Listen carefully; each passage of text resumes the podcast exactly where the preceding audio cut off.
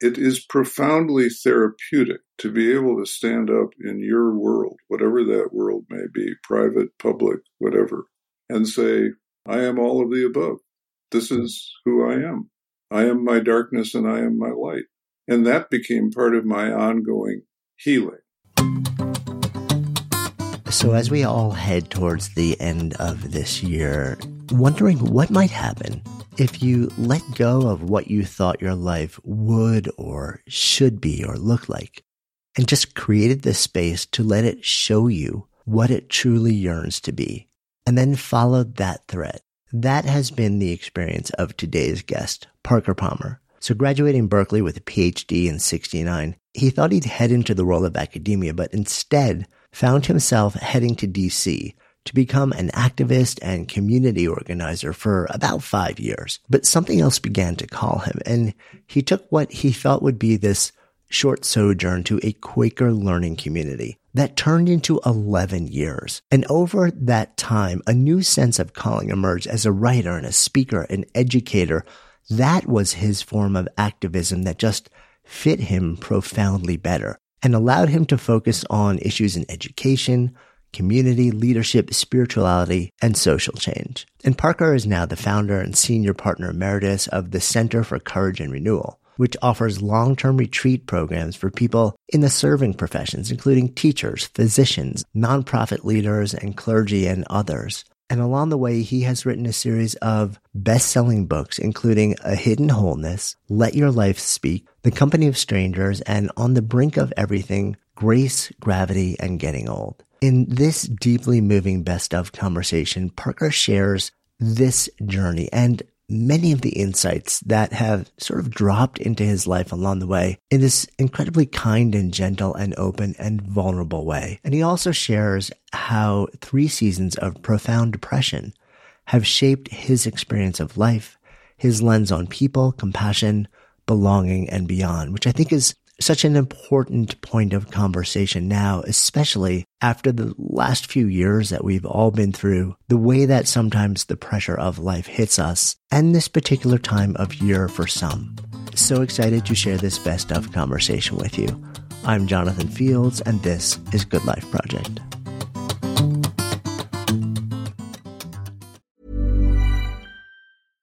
Hi, this is Matt and Sean from Two Black Guys with Good Credit. If you own or operate a business, whether it's a local operation or a global corporation, partnering with Bank of America could be your smartest move. By teaming with Bank of America, you'll enjoy exclusive digital tools, award winning insights, and business solutions so powerful you'll make every move matter. Position your business to capitalize on opportunity in a moment's notice. Visit bankofamerica.com slash banking for business to learn more. What would you like the power to do? Bank of America, N.A., copyright 2024. Good Life Project is brought to you by Understood Explains, a podcast that's like a beacon for parents navigating the special education system hosted by Juliana Urtubey, a special education expert. This season is all about individualized education plans or IEPs. Juliana breaks down complex topics like how to tell if your child needs an IEP in a way that's easy to grasp. I checked out an episode of Understood Explains about the difference between IEPs and 504 plans, and I was struck by the balance of empathy and practical advice. It's not just about understanding the system. It's about empowering parents and caregivers to advocate for their children, which is just so important so I've known a number of people who've had to literally scramble to figure out how to advocate for their kids when the system seemed to just make it so hard to get the support that they need and deserve. So if you're a parent navigating this world or even just wondering if it's right for your family, I encourage you to give Understood Explains a listen. Search for Understood Explains in your podcast app. That's Understood Explains. It's like having a roadmap for a journey you didn't expect, making it a little less daunting. Good Life Project is sponsored by LinkedIn Ads. So as a business to business marketer, your needs are unique. B2B buying cycles are long and your customers face incredibly complex decisions. So isn't it time you had a marketing platform built specifically for you? LinkedIn Ads empowers marketers with solutions tailored for B2B. Imagine having direct access to a billion professionals, including 180 million senior executives and 10 million C-level leaders with LinkedIn's powerful targeting tools built for B2B, you can drive serious results. LinkedIn ads generated two to five times higher return on ad spend than other social platforms in the technology space. We've actually tapped the power of LinkedIn ads a number of times ourselves and the campaigns have been really successful. If you're ready to revolutionize your B2B marketing, try LinkedIn ads with a $100 credit on your next campaign. Terms and conditions apply. Go to linkedin.com slash goodlifeproject to claim your credit. That's linkedin.com slash goodlifeproject or just click the link in the show notes. Terms and conditions apply. I know part of your the origin story has you coming out of Berkeley um, with a PhD in 69. Um, thinking that you were about to step into one particular path, but emerging from school at a time where the world was oddly experiencing a lot of similar things to today and everything changed for you sort of uh, in the blink of an eye. I'd love to know more about that moment. Yeah, it did. Well, as we all know, the 60s were a time when, at least for folks like me, our heroes had been assassinated. Important social movements were on the rise. A, a a terrible, terrible, unjust war was waging, and the racial uh, reckoning in this country, which goes on forever from the get go, was going on big time as well. The cities were burning. And I felt deeply called to use what I had learned about sociology uh, and social change, not in the classroom, uh, but on the streets of the city. And so I went to Washington, D.C., and became a community organizer, working with a couple of other people to establish what we called the Institute for Public Life. And I spent five years doing that work, which was a huge education for me.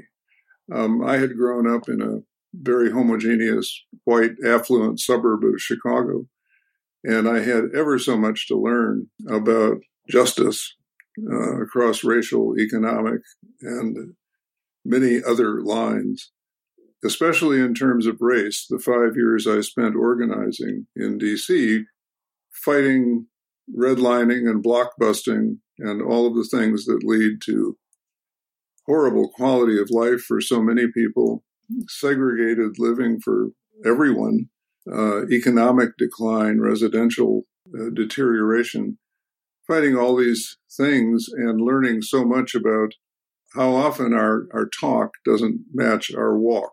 So that was huge. And uh, I burned out at the end of five years, basically.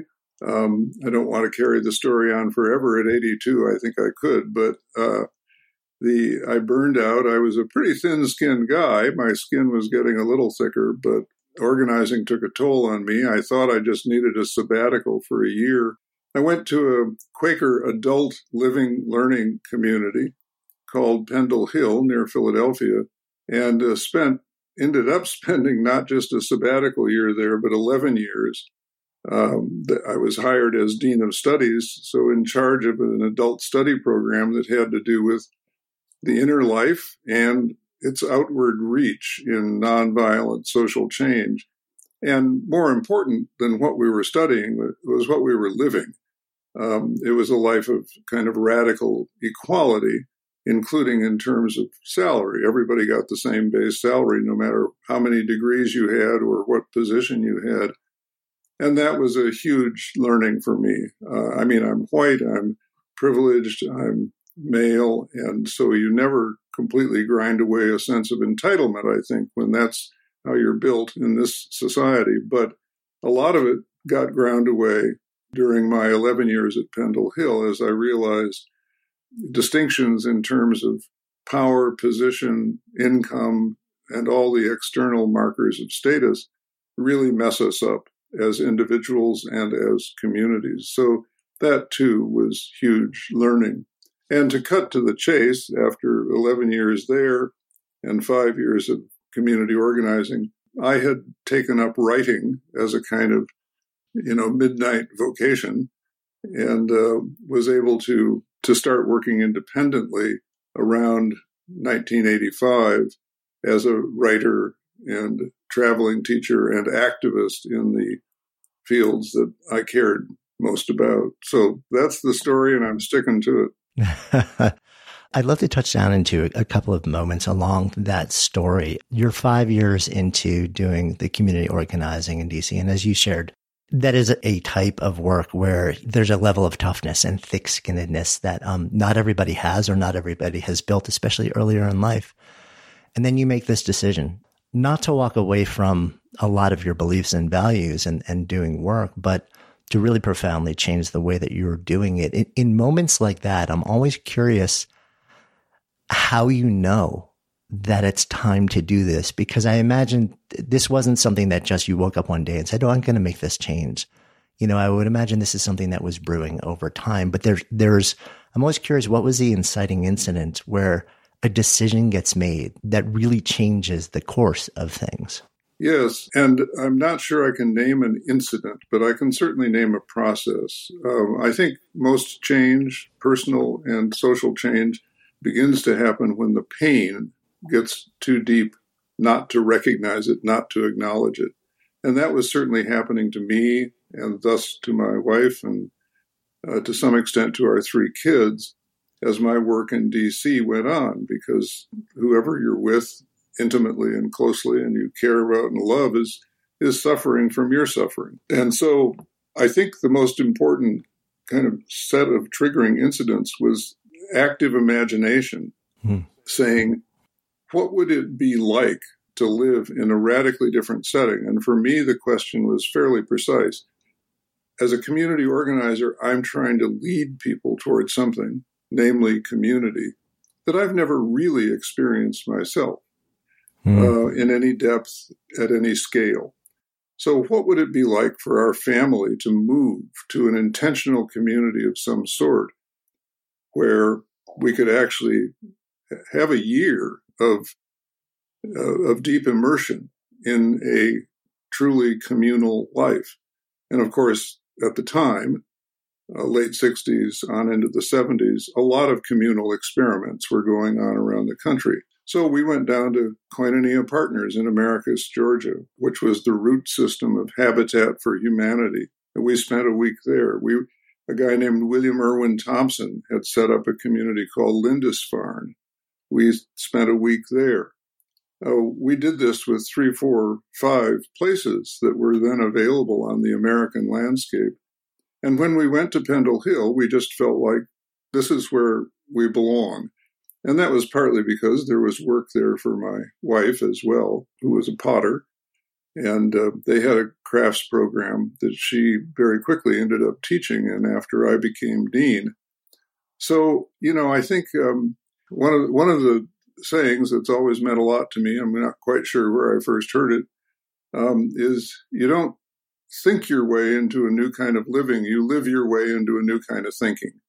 And on an experimental basis, using active imagination and then actually getting out and walking into situations of that sort, we began living our way into a new kind of thinking. And I will forever be glad that we did, even though family and friends and uh, former academic colleagues thought I was nuts, uh, could not understand what I was doing.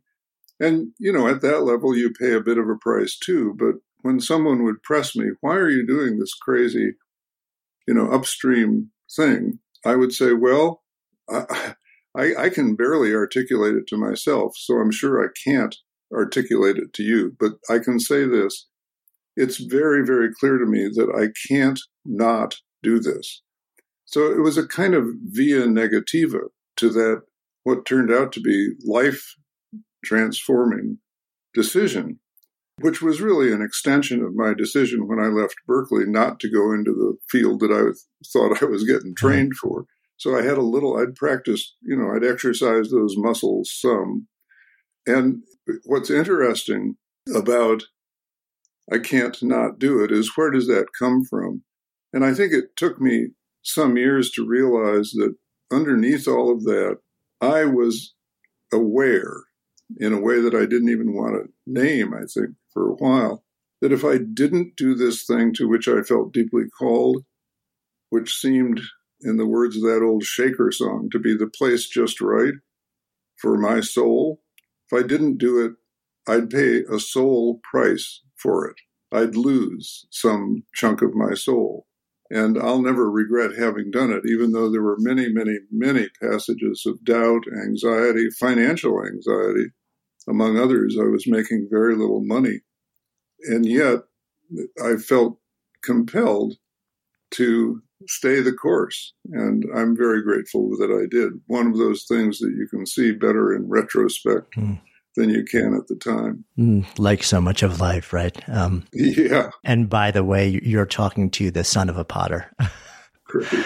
My my mother, um, for uh, all of my earlier years in life, was uh, the the basement of our house was this pottery studio with you know like three electric wheels, a massive kick wheel with a 300 pound concrete slab, and then uh, like next door a massive walk in, you know, like gas fired kiln that would take 24 hours to uh, Oh, wonderful. Um, so it's uh, that that resonate that devotion to something to creation um, is something that has been around my life from the earliest days and has affected me in so many different ways. Yeah, and to have that sort of furnace of creation going on in your own basement, it's like being present at the birth of the cosmos. It it was it was pretty magical indeed. Um, you know, it's interesting. It it occurs to me the the process that you're describing has got to be so resonant to what so many people these days are experiencing. You know, we're hearing this phrase, the great resignation thrown around all over the place. And that phrase that you use, the, the thing that you can't not do, it, it seems like that happens almost like in, there are two things that it relates to. One is the choice to leave the thing that you're currently doing. And then the other is to walk into something new. And it sounds like you were very clear that the thing that you couldn't not do was leave this thing. Like that was the right choice. But you didn't have clarity around exactly what you were stepping into at that moment. So you ran a series of experiments, which again, I see so many parallels to what so many people are moving through in this moment in time. Yeah, well, thank you for mirroring that back, Jonathan, because that's an important image to me. I remember when I ran across Gandhi's autobiography, which he titled My Experiments with Truth. And I thought, yes, of course, truth is pretty complicated stuff. You get to it slowly and you take one step forward and two steps back about truth on, on most levels, but it's most especially the truth of your own life, your own gifts, your own vocation, why you're here, meaning, human meaning itself. And so it's a series of experiments that you conduct in hopes of getting there. And well, in hopes of getting there eventually. And you do that fully aware that in science, some experiments fail, and you will have failed experiments as well. But what a scientist knows, and what I think we need to learn in life, is that you learn really more from a failed experiment than you do from one that succeeds because a failed experiment eliminates a set of variables pretty decisively. That is not who I am. That is not what I'm meant to do. And um, you proceed with uh, learning step by step. Yeah, I, I, remember reading a book by Eric Ries uh, called Lean Startup a number of years ago about sort of applying a Kaizen approach to starting up businesses. And and the thing that stayed with me is is very similar to what you were just sharing, which is if you step into this next season of choices, not with the expectation of succeeding by having whatever the experiment you're running be a quote capital S success, but rather the primary metric is is learning. Right. Then no matter what happens, you've won because you've got more data coming out of that, even if you've closed down a path that you thought might be interesting. Yeah, I think that's absolutely key. And again, I'm glad you you noted that. A lot of people are struggling with, well, you know, what what about this pandemic? What about walking away from my job? What about this? What about what about all the death? What about the suffering? What about all the racial injustice? What about the pathological politics? And we all want to solve, cure all of those things. It's not within our reach individually, certainly, although I think it is collectively if we have a will for it. But the one thing we can do is adopt that learning modality and keep saying, what am I learning here? Not only about who I am, but about what the world is like and how the two can most fruitfully intersect. A very small example, because it's just very personal about such a learning. Those learnings often come from the shadow side of our experience. And I think that's important to mm. note.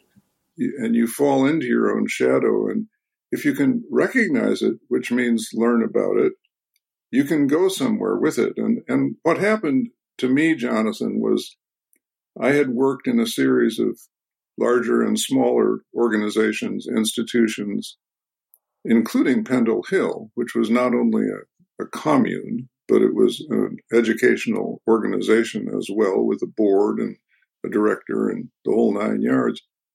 And I started coming to a realization uh, somewhere toward the end of my time at Pendle Hill, which was my mid 40s, was the end point. I I'd come to a realization that my hobby was constantly getting conflicted with whoever number one in power was. And as dean of studies or any of the other positions I'd had, I wasn't number one in power. It was either shared or I was a subsidiary. I was, you know, down the organizational chart. And I had this moment of revelation when I really took a serious look at that shadow that always had me expending energy on being embattled with the lead person. Mm. Um, and I, I, the moment of revelation was Parker, you could spend the rest of your life using that energy toward no good end and for no good reason. Or you could do the obvious, which is to get out on your own, where you are your own boss. You call the shots. You have no one to blame but yourself when you make bad decisions. And use that energy in some form of creative endeavor. And that was one of the things that took me from Pendle Hill into an independent career where I've been for the last, you know, nearly 40 years as a writer, traveling teacher, and activist. And that's, I think, an important piece to note. I'm sure that people who are engaging in the great resignation, which I applaud, I mean, I think it's one of the things that needs to happen to shake up our highly dysfunctional institutions in this society, including workplaces. But I think one of the things that will happen inevitably is they will fall into their own shadow. Most of us do. Uh, most of us step right into that pothole because we don't even know it's there. And so then the task is okay, what's to be learned here? And what does it, in a sense, dictate about my next steps in life? Because if you learn something like I did on your shadow side, you'd be foolish to continue to put yourself in a position where that can be your hobby mm. uh, for the rest of your life. Yeah, it's so interesting, right? Because I, I wonder if sometimes we focus so much on what am I being pulled to when there's really interesting data on the other side. Um, not that you would completely discount what you're being pulled towards, but but I think we spend so much time just wanting to pretend the other side doesn't exist because it's their struggle. Like there, there is, you know, discovery doesn't often come easily there. And yet there's so much value in spending, not living there, but visiting and exploring and examining that space as well. Yeah, absolutely. I sometimes think, Jonathan, that, you know, that we, we have tropisms like plants. Mm. And that means that we're attracted towards certain things and we're repelled by other things. And it starts happening very early in life. You can watch a little kid closely and find that same tropism at work, which actually has some interesting predictors for the future life of that uh, human being who, who doesn't come here in a totally malleable shape, but sort of has a character already, a shape already. And those, those things are really, really worth paying attention to. Mm, yeah. This message comes from BOF sponsor eBay. You'll know real when you get it. It'll say eBay Authenticity Guarantee. And you'll feel it. Maybe it's a head turning handbag, a watch that says it all Jewelry that makes you look like the gem, or sneakers and streetwear so fresh every step feels fly. eBay gets it. So look for the blue check mark next to that thing you love and be confident that every inch, stitch, sole, and logo is checked by experts. With eBay Authenticity Guarantee, you can trust that feeling of real is always in reach. Ensure your next purchase is the real deal. Visit eBay.com for terms. Hi, this is Matt And Sean from Two Black Guys. with good credit. If you own or operate a business, whether it's a local operation or a global corporation, partnering with Bank of America could be your smartest move. By teaming with Bank of America, you'll enjoy exclusive digital tools, award winning insights, and business solutions so powerful you'll make every move matter. Position your business to capitalize on opportunity in a moment's notice. Visit bankofamerica.com slash banking for business to learn more. What would you like the power to do? Bank of America, NA, copyright 2024. Good Life Project is sponsored by LinkedIn Ads. So as a business to business marketer, your needs are unique. B2B buying cycles are long and your customers face incredibly complex decisions. So isn't it time you had a marketing platform built specifically for you? LinkedIn Ads empowers marketers with solutions tailored for B2B. Imagine having direct access to a billion professionals, including 180 million senior executives and 10 million C-level leaders. With LinkedIn's powerful targeting tools built for B2B, you can drive serious results. LinkedIn ads generated two to five times higher return on ad spend than other social platforms in the technology space. We've actually tapped the power of LinkedIn ads a number of times ourselves and the campaigns have been really successful. If you're ready to revolutionize your B2B marketing, try LinkedIn ads with a $100 credit on your next campaign. Terms and conditions apply. Go to linkedin.com slash goodlifeproject to claim your credit. That's linkedin.com slash goodlifeproject or just click the link in the show notes. Terms and conditions apply. Good Life Project is sponsored by Lexus GX. So have you ever owned something that inspired you to just up your game? For me, it was this high-end mountain bike. I love the ultralight frame, the suspension, the precision gearing, and I realized it deserved to be ridden to its full potential. So I started training harder so I could experience the joy it could give back to me. And it paid off. That bike helped me discover just new levels of performance and straight up joy. When we own exceptional things, they inspire us to do exceptional things. The all new Lexus GX has an exceptional capability that will have you seeing possibilities you never knew existed. Its advanced technology and luxurious interior mean that wherever you go, you'll never go without. Imagine tackling rugged landscapes with the available 33 inch all terrain tires and multi-terrain select, then unwinding with the available front row massaging seats. This is a vehicle that inspires you to go further to live up to its full potential. So why settle? Live up to the all new Lexus GX, luxury beyond limits. Experience amazing at your Lexus dealer. I think we're sort of we're talking around a little bit the notion of calling, which is something that you've written about, you know, quite a lot and spoken and, and thought about, which is interesting in a lot of different ways. Also, there's because I think a lot of people ask the question like, how do I find this thing that dwells within me, um, so that I may might devote more of myself to it. And very often we go looking for it outside of ourselves. And it sounds like you were really strongly influenced by more of the, of the Quaker philosophy that that this thing may be influenced by what, what lies outside of you, but it's much more indwelling. Um, and that's where you go searching. Yeah, I do believe in the notion of calling. And by that, I, as you know, I don't mean any loud and clear external voice from the top of the heavenly vault. Um, it seems to me that it more often comes from within. It, for me, it's always come from within. And it's always come in interaction with the world around me. Hmm. I'm a big believer in what I've come to call life on the Mobius strip. And I'm, I'm sure that many of the folks who listen to this program know what a Mobius strip is. You can Google it if you don't, M O B I U S. But it's this really, really interesting three dimensional object. It lives in three dimensional space, which has only one side.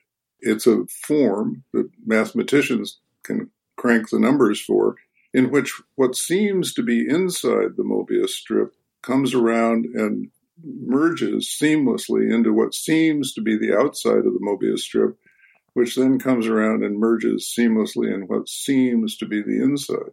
So you have to keep saying what seems to be, because the truth of the Mobius strip is that there is no inner and outer. There's only these two joined surfaces constantly co creating each other.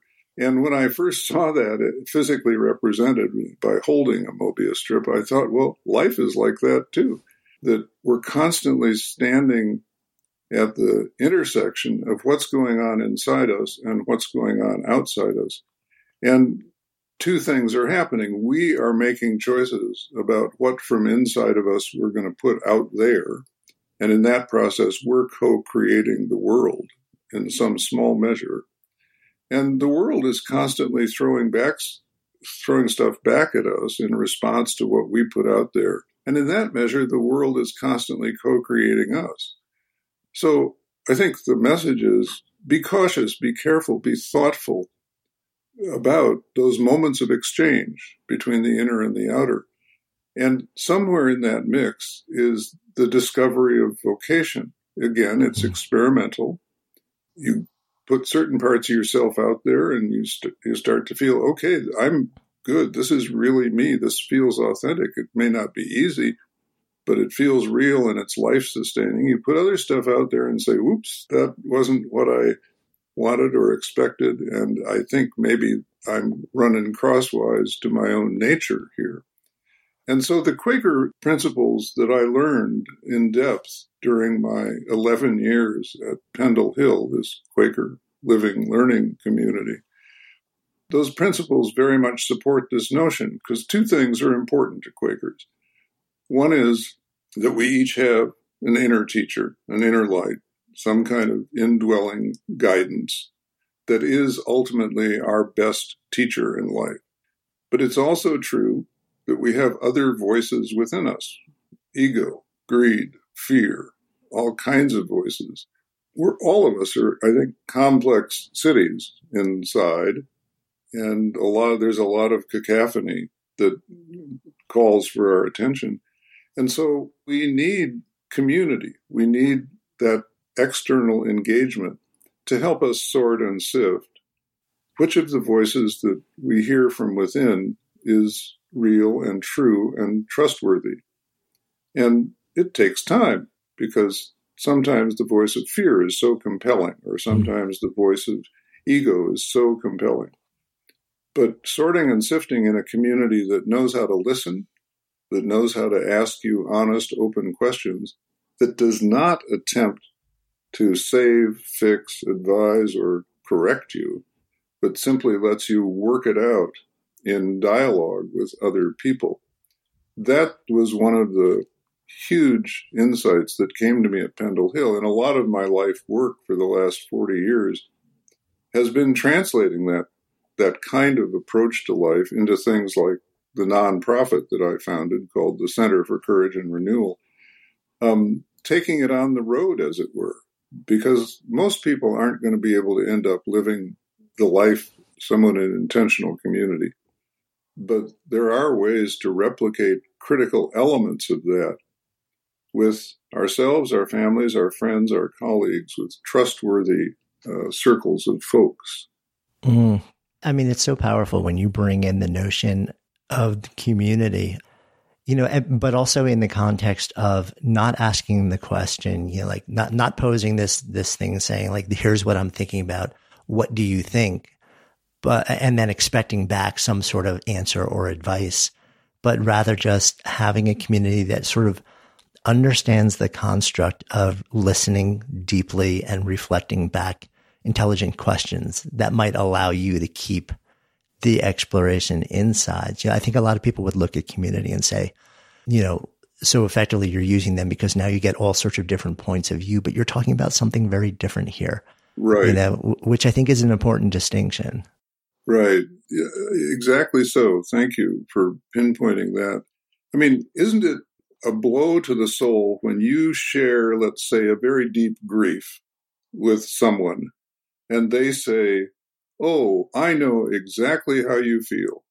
and here's what you should do because this worked for me or this worked for my uncle or there's a great book on the subject or a diet that would really help. Those are the things that make us feel unseen and unheard, which are the great wounds of a lot of humankind or among the great wounds of a lot of humankind. Nobody can get inside of me and know exactly how I feel or exactly what I ought to do or anywhere near what I ought to do. Even if they have what technically turns out to be the right answer, that answer means zippo until it arises within me and becomes operative, embodied in my own life. And so a lot of the stuff that I work with and they work with at the Center for Courage and Renewal, the circles that we sponsor around the globe, have to do with teaching people the, the skill, the art of honest, open questions hmm. so that they can evoke a sort of deeper and deeper truth in the person who has the grief or who's struggling with the decision or the problem, whatever it may be, rather than saving, fixing, advising, or correcting them, trying to you know straighten them out in in one way or another. Turns out that asking honest, open questions is a very high art. Most of us are trained to ask questions that are really little speeches in a, in disguise. Like, have you ever thought about seeing a therapist? That's not an honest, open question. But there are all kinds of ways to help people understand what an honest, open question really is. And uh, the the phrase that I love on this comes from a feminist theologian named Nelle Morton years ago. She said, "Our task in this time is to help hear other people into deeper and deeper speech. Mm. And I, I, love that very much. I, I'll often tell a group that I'm working with we have a strange conceit in Western culture that just because we've said something, we understand what we just said. and that's a real conceit. And I'm raising my hand like I'm a part of that conceit, uh, like all, every day of my life. So, well, me too, man. It's a hard habit to overcome. Um, yeah, it's, it's, so powerful, and, and, you know, I think one of the one of the assumptions that that underlies sort of like this conversation too is that somebody is ready and willing to step into a place of examination, that they're at a moment in their lives where they're willing to look and for, for truth, um, not for validation. And so often it seems like we only come to those moments after enough suffering has pushed us there. Yeah, I think that's really, really true. At least it has been for me, various forms of suffering across the 82 years. And of course, that would be the case but it it's an amazing moment of turning toward vulnerability, mm. toward, as you say, a, a, search for truth rather than anything else, like, like self justification or self affirmation. Um, yeah, we all need to practice self care, but we don't want to bandage over those places that are really bleeding in us. Those deserve examination. And what I love about the whole theme of self examination and vulnerability to it. You don't have to revert to any of the formal spiritual or let alone religious traditions to go there. The great tradition of secular humanism, which I've always regarded as a form of spirituality, gets kicked off by a guy named Socrates who says the unexamined life is not worth living. And, and right there is the nub of what we're talking about here people have also flipped that in an interesting way. The unlived life is not worth examining. And mm. I, am not sure it's not worth examining, but it tends not to get examined if you're not really living it. But the motive to go to self examination is present in every tradition that has ever supported anything vaguely related to what it means to be human. And that takes us right back, I think, to life on the Mobius strip, where that self examination then yields maybe something new flowing out into the world. And we discover, oh, now I feel more like myself. Hmm. Uh, now I feel more real and more authentic. I'm going to stick with this and then see what the world feeds back to me and then make good decisions about how to internalize it. What is it that I just don't really need or want to listen to? What is it that may critique me or interrogate me in some helpful ways that the world is coming back with? It's a really fascinating process that becomes a project called living your life, or to coin a phrase, living a good life. um, you know, in that process of examination, uh, there's so much power. And as you mentioned, you know, it involves your own discernment. It involves your own experience. It involves other people who are sort of like hold you in a certain context. Um, I wonder sometimes when we're in that process of self examination, if we look at certain things and they're not easily measurable or quantifiable, we dismiss their importance in the weighting of their value. And we say, well, if I can't quite figure out, if I can't place a number on this in terms of how it factors into this, we ignore it when so much of the data that is, that really is valuable to us is often in, at least in my experience, I'm curious what your experience is, really difficult to quantify. Right. No, absolutely. I mean, the image that comes to mind uh, when we talk about that particular shadow side, and I think it is a shadow side because the the urge to quantify is somehow a bogus impulse towards absolute certainty and security, mm. which is not a good basis on which to live one's life. You'll you'll never get there except through, um, you know, paralyzing ideologies uh, or other traps of the mind, heart, spirit, and even body. Um, the image that comes to mind is it, it would be like walking into a magnificent forest with a shoebox and saying, I'm going to come out of this place with a report on the forest, but I'm only going to report on whatever fits in this shoebox. You know, so you'd come out with a few acorns and you'd come out with some leaves and maybe some pretty wildflowers and a few stones, and it would fill up pretty soon, and that would be it.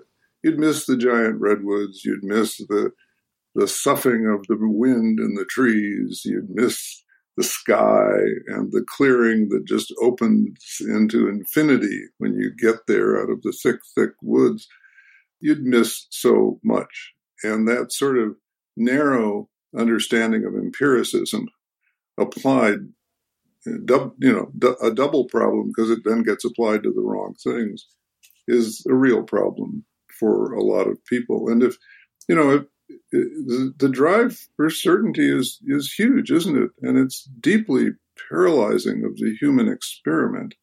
I cannot think of, and I'll just use this a value judgment, but I'll use it. I cannot think of any form of pathological religion or pathological politics that isn't driven by this need for certainty and this kind of conclusion that people quickly reach, especially when certain kinds of leaders persuade them of it, that, okay, now I haven't nailed everybody else is wrong, and I can get on with my life with a sense of safety and security that ends up distorting everything. Yeah. And I mean, doesn't that also speak to how pervasive and how deep the yearning is to just lock as much of our lives down as possible, you know, like not realizing A, it's actually not possible no matter what anyone else tells you. But also, I mean, there's life is, is in the lockdownable nooks and crannies. You know, that that's where the magic happens is, are the places where you don't actually know what's about to happen next. Exactly. I, yeah. You know, and, and we, I think unwittingly you know, close the door to those just because we feel like for a hot minute it'll let us breathe a little bit more easily. Absolutely. I think, you know, the everyday word for the locked down life is death. And uh, you don't have to extend that image too far to see a lot of that happening in our world. Yeah. I mean, that, Mo- that Mobius strip that you speak of, you know, on one scale, we're talking about our own lives, but really it's, it's not just intrapersonal, it's interpersonal also. I mean, I think, couldn't you look at in, indeed all of society as living on that Mobius strip? Oh, absolutely. Yeah. And it, you bring to mind, Jonathan, when, uh, when you opened up that idea, you bring to mind the, the fact, I think, that one of the reasons some people have a lot of problem with embracing diversity for the life giving reality that it is is that it makes certainty harder. Hmm. And you, you start looking at life through other people's eyes, the eyes of, of people of another gender or, or sexual orientation or religion or, or race. And suddenly you see some things like, oh, well, okay, that, that makes at least a little sense. Do I have to now bring that into my worldview? No, because it just complicates things all over again. And I've spent the last 40 years simplifying. So I don't want to go there. I don't want to have that experience. I don't want to have that conversation. And again, that's that's a path toward death. You know, one of the ruminations that so I know you're an outdoor guy as well as an indoor guy. Me too, big time. And um, one of the ruminations that I find so engaging has to do with comparing what's going on in a homogenized society or homogenized segments of our society with what goes on in a restored prairie, which uh, can help us see how that virgin prairie looked and operated. I live in the Midwest. I live in Wisconsin, Madison, Wisconsin, and the state I live in and the states around us are just filled with agribusiness, where you get maybe one or two species of plants per thousands and thousands and hundreds of thousands of acres. Beans and corn, you know, soybeans and corn. And the consequence of that is the soil gets depleted. You have to add chemicals to enrich it. It gets thin. It's subject to drought and to insects and to other forms of you know biological degradation. But a restored prairie had something like 160, 180 species of plants on it, Hmm. and God knows how many species of creatures. And that gave it resilience, that gave it creativity, that gave it the capacity to weather through this storm or that, because while some plants wouldn't make it in the drought, others would and on and on it goes. The parallel, I think, is very direct. We're coming apart right now as a social system because we don't have the capacity to really embrace and affirm, at least a lot of Americans don't have the capacity to embrace and affirm the kind of diversity that would actually teach us how to be resilient, give us the resources to be resilient, help see us through if we could learn from one another. Because there are people whose life story, very different from mine, have known about resilience for 12 generations. This is not true in the life story I've lived, which is a story of white privilege. So I think the the metaphors are rich. I think the connections are quite direct. And I think what we're talking about is important stuff.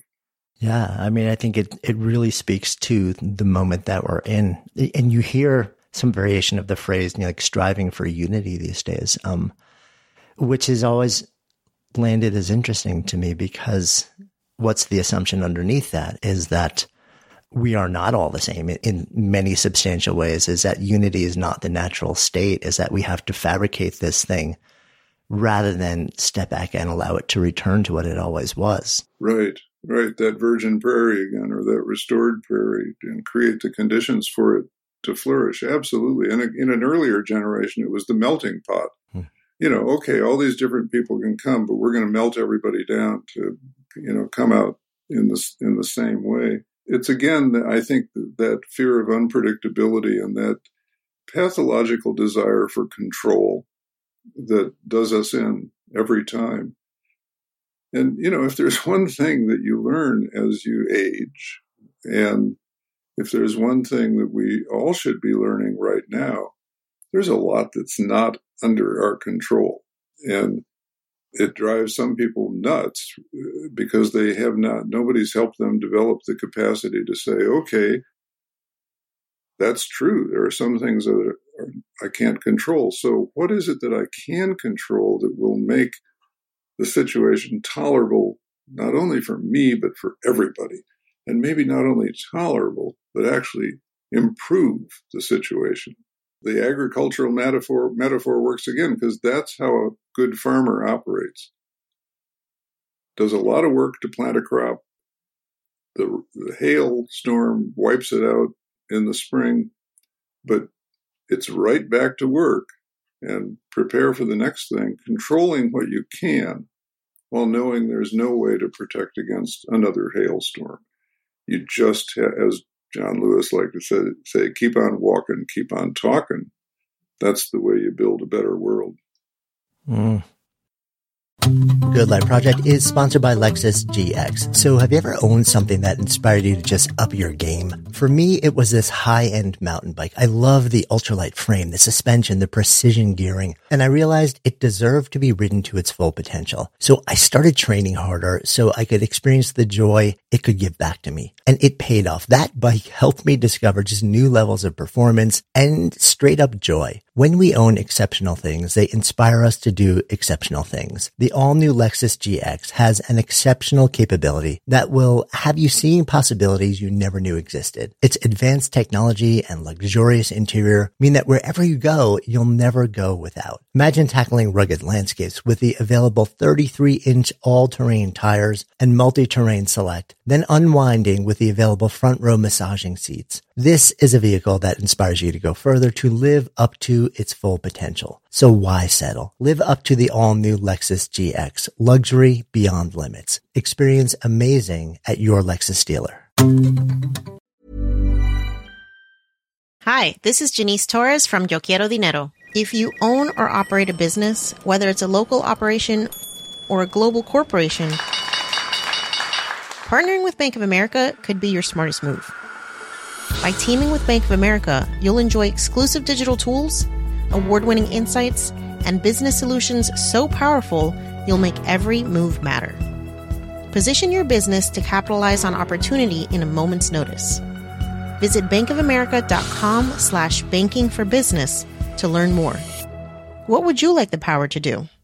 Bank of America NA, copyright 2024. This message comes from BOF sponsor eBay. You'll know real when you get it. It'll say eBay Authenticity Guarantee. And you'll feel it. Maybe it's a head turning handbag, a watch that says it all, jewelry that makes you look like the gem, or sneakers and streetwear so fresh every step feels fly. eBay gets it.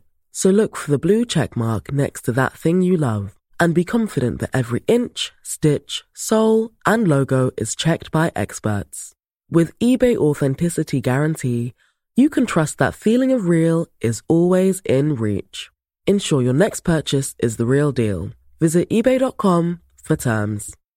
Imagine the softest sheets you've ever felt. Now imagine them getting even softer over time. That's what you'll feel with Boll and Branch's organic cotton sheets. In a recent customer survey, 96% replied that Boll and Branch sheets get softer with every wash. Start getting your best night's sleep in these sheets that get softer and softer for years to come. Try their sheets with a 30-night guarantee. Plus, get 15% off your first order at bollandbranch.com. Code BUTTERY. Exclusions apply. See site for details. It's funny that there's a couple of years back, we had someone in conversation on the podcast who had left this very successful career in the entertainment business in Hollywood and moved north with his wife and taken this piece of property that people said was unfarmable, completely arid, and over a period of seven or eight years turned it into this biodynamic um, farm. And it was a process of reintroducing over a period of years all of the things, all of the animals, all of the plants, everything that would have just occurred naturally in that space a couple of hundred years ago before we sort of got involved in the picture mm-hmm. to simply restore to the way that it naturally was, where everything sort of worked harmoniously together. Beautiful. And uh, yeah, the the you know, the metaphor is is alive and well in a lot of different ways. We just very often we, we choose we choose a different path. You know, I often wonder what if we devoted the same energy that, that we devote to certainty to instead skilling ourselves in finding equanimity in the face of uncertainty. Mm-hmm. What possibilities would that allow to flourish? You know, if we literally invested differently in that way, um, both as human beings and, you know, climate and everything around us. Absolutely. And one of the reasons I'm loving this conversation, Jonathan, and you know this because you're helping us do it, is that it, it's mo- it's been moving between the inside of the Mobius strip and the outside of the Mobius strip, even as we've talked. And what you just said, I think, takes us back to the inside because the question then becomes who is helping young people, especially, develop those inner skill sets that will allow them to discern well as to when to embrace it and when to try to change it, when to accept it, but what not to accept because it's unacceptable. Um, those are viable questions. Those are answerable questions. But I, it's very rare to find in our spiritual communities, in our religious communities, and in our educational system that kind of attention paid to the inner lives of young people, where we're equipping them with the very kinds of inner life skills that you just were touching on and that I so deeply believe in. I'm pretty clear that I wouldn't be alive today if I hadn't gotten some help along the way, both before the bad stuff hit and, and while the bad stuff was hitting, in developing inner tools for holding life's complexities. Mm-hmm. And I know you referenced the bad stuff. I'm sure there have been many things along the way, but I know you've also spoken and written um, in a very open way about what I've heard you talk about earlier in life as as as two fairly profound seasons of depression in your 40s, um, and then again in your mid 60s. And, and I've also heard you describe at least the earlier ones, as more situational than biochemical. And, and I've been curious both what, what you mean by that, but also how you discern the difference between the two, especially when you're in it. Yeah, well, th- that's a great question. And I'm always glad to talk about it, Jonathan. As you know, I've written and spoken a lot about it because when you've had an experience like that, not just once, but two, three times, where for months on end, you're wondering each time whether it's worth living another day. Um, if you're fortunate enough to come out of it, what you want to do more than anything is make meaning out of it. And one of the ways you make meaning is making it available to other people because there's an epidemic of depression going on. Lots of people in it, lots of people living with folks who are in it.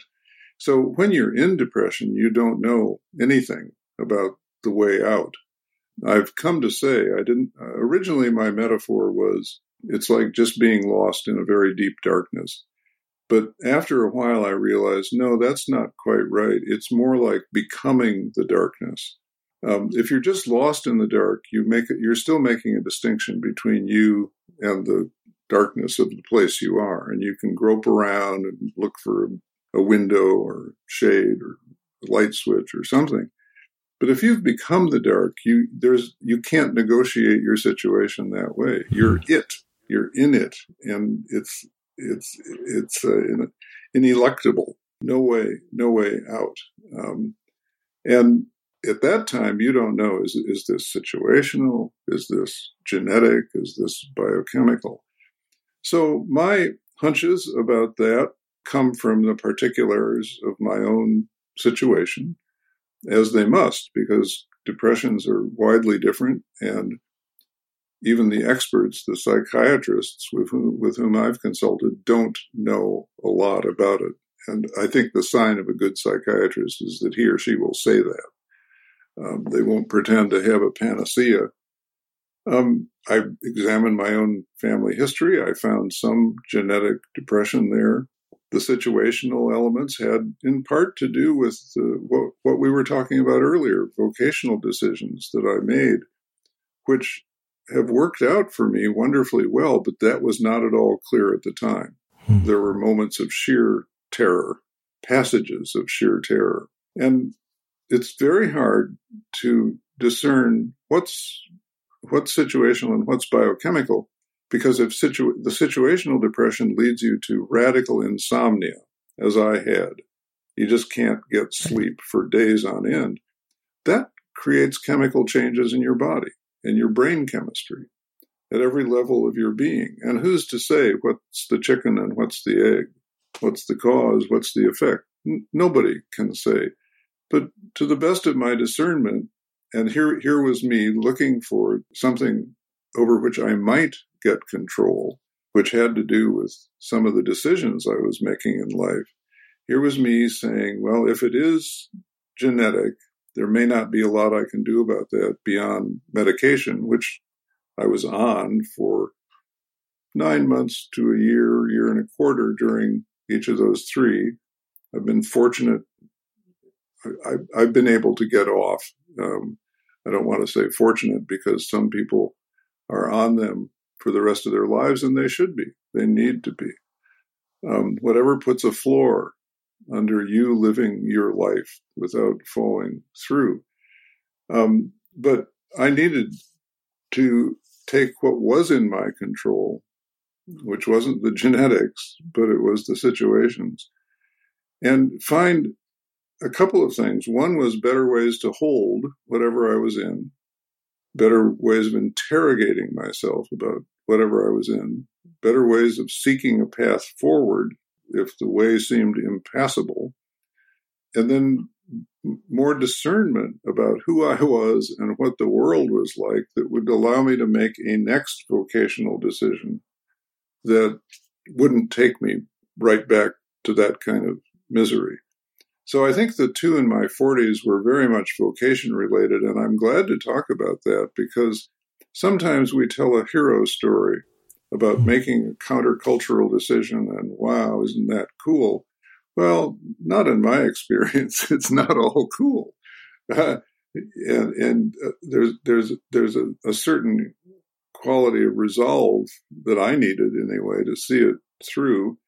In my 60s, I think it was more about aging uh, and some unexamined fears about getting old and dying, and also here comes vocation again, knowing that I was on a collision course between aging and vocation. Mm-hmm. I mean, my vocation for the better part of 40 years was flying around the country, appearing in front of audiences, hosting retreats, workshops, giving lectures. Um, you know, a lot, a lot of folks do that kind of thing. That was my bag.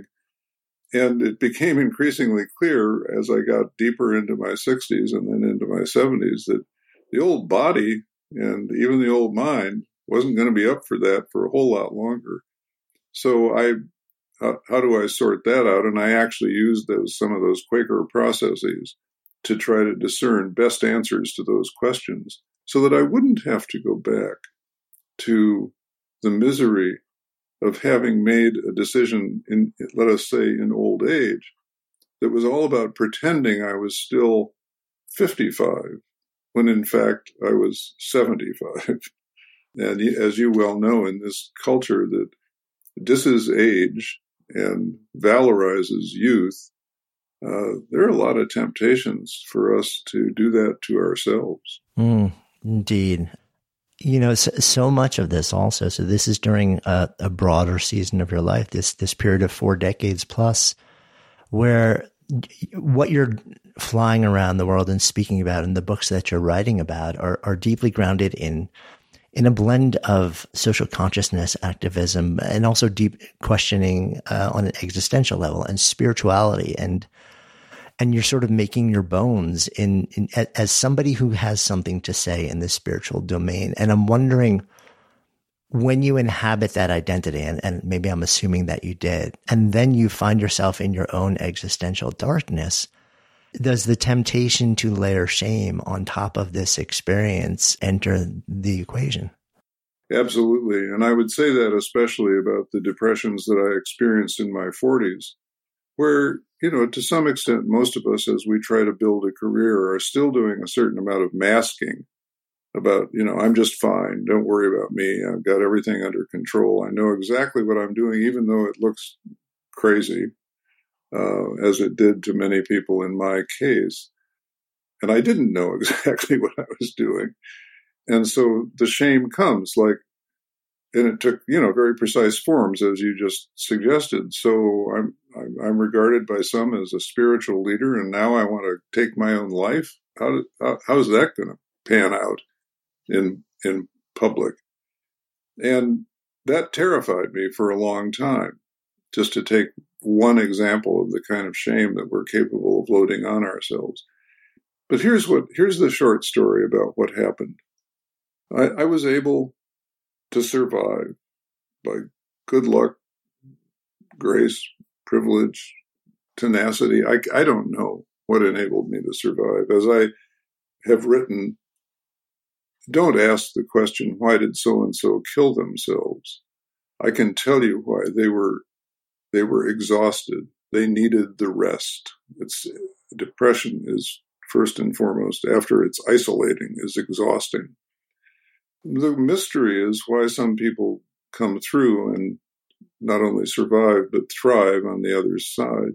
So I was able to survive, but then I started saying, how do I make meaning out of this? Do I just tick that off as a nine month bad movie in my life?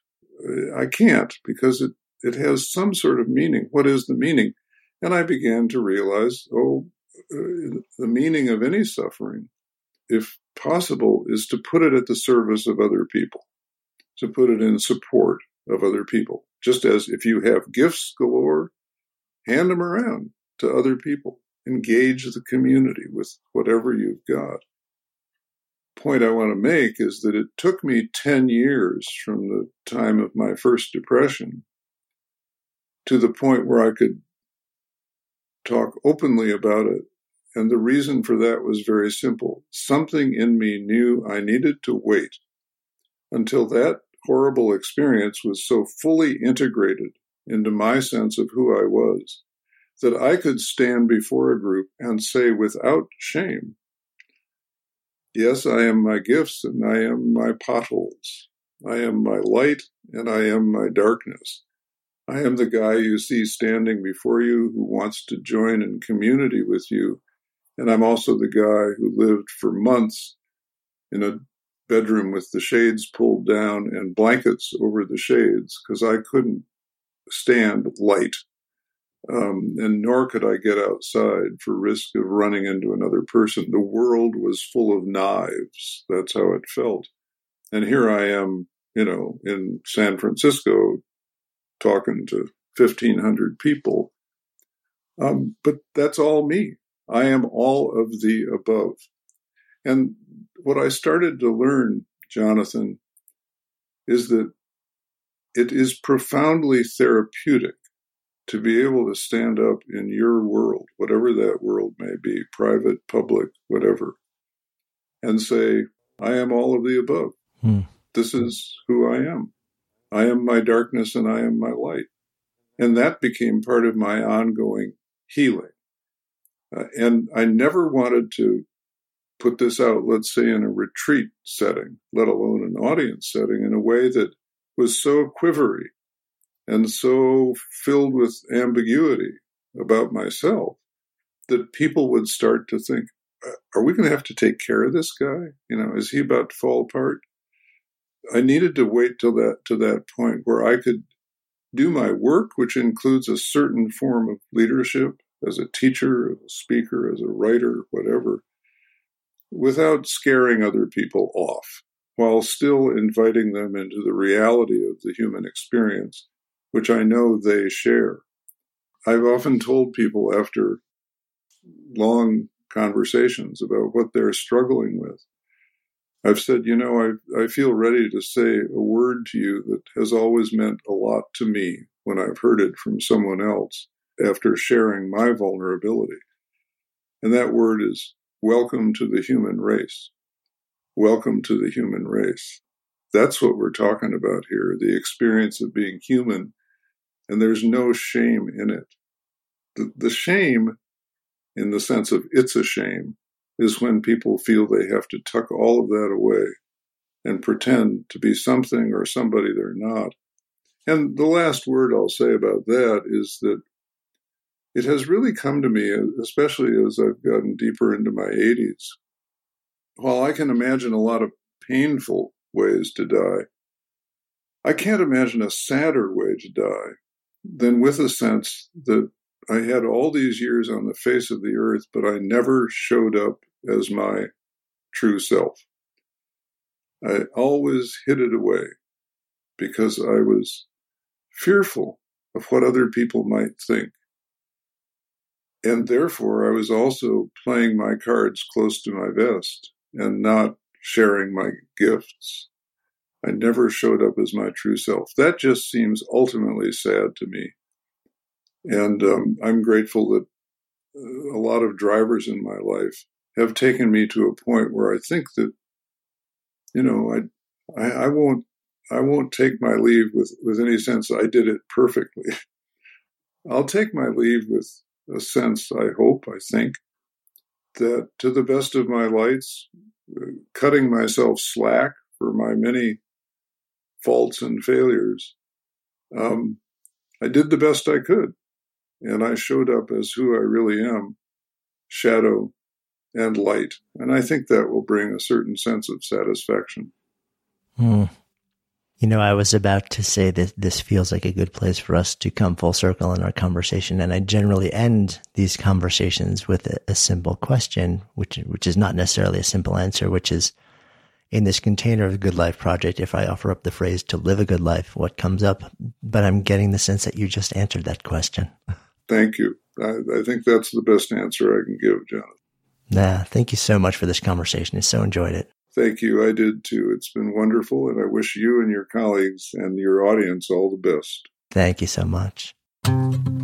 Before you leave, if you loved this episode, safe bet you will also love the conversation that we had with Mark Nepo about following your own path. You'll find a link to Mark's episode in the show notes. And of course, if you haven't already done so, please go ahead and follow Good Life Project in your favorite listening app. And if you found this conversation interesting or inspiring or valuable, and chances are you did since you're still listening here, would you do me a personal favor, a seven second favor, and share it? Maybe on social or by text or by email, even just with one person. Just copy the link from the app you're using and tell those you know, those you love, those you want to help navigate this thing called life a little better so we can all do it better together with more ease and more joy. Tell them to listen. Then even invite them to talk about what you've both discovered because when podcasts become conversations and conversations become action, that's how we all come alive together. Until next time, I'm Jonathan Fields, signing off for Good Life Project.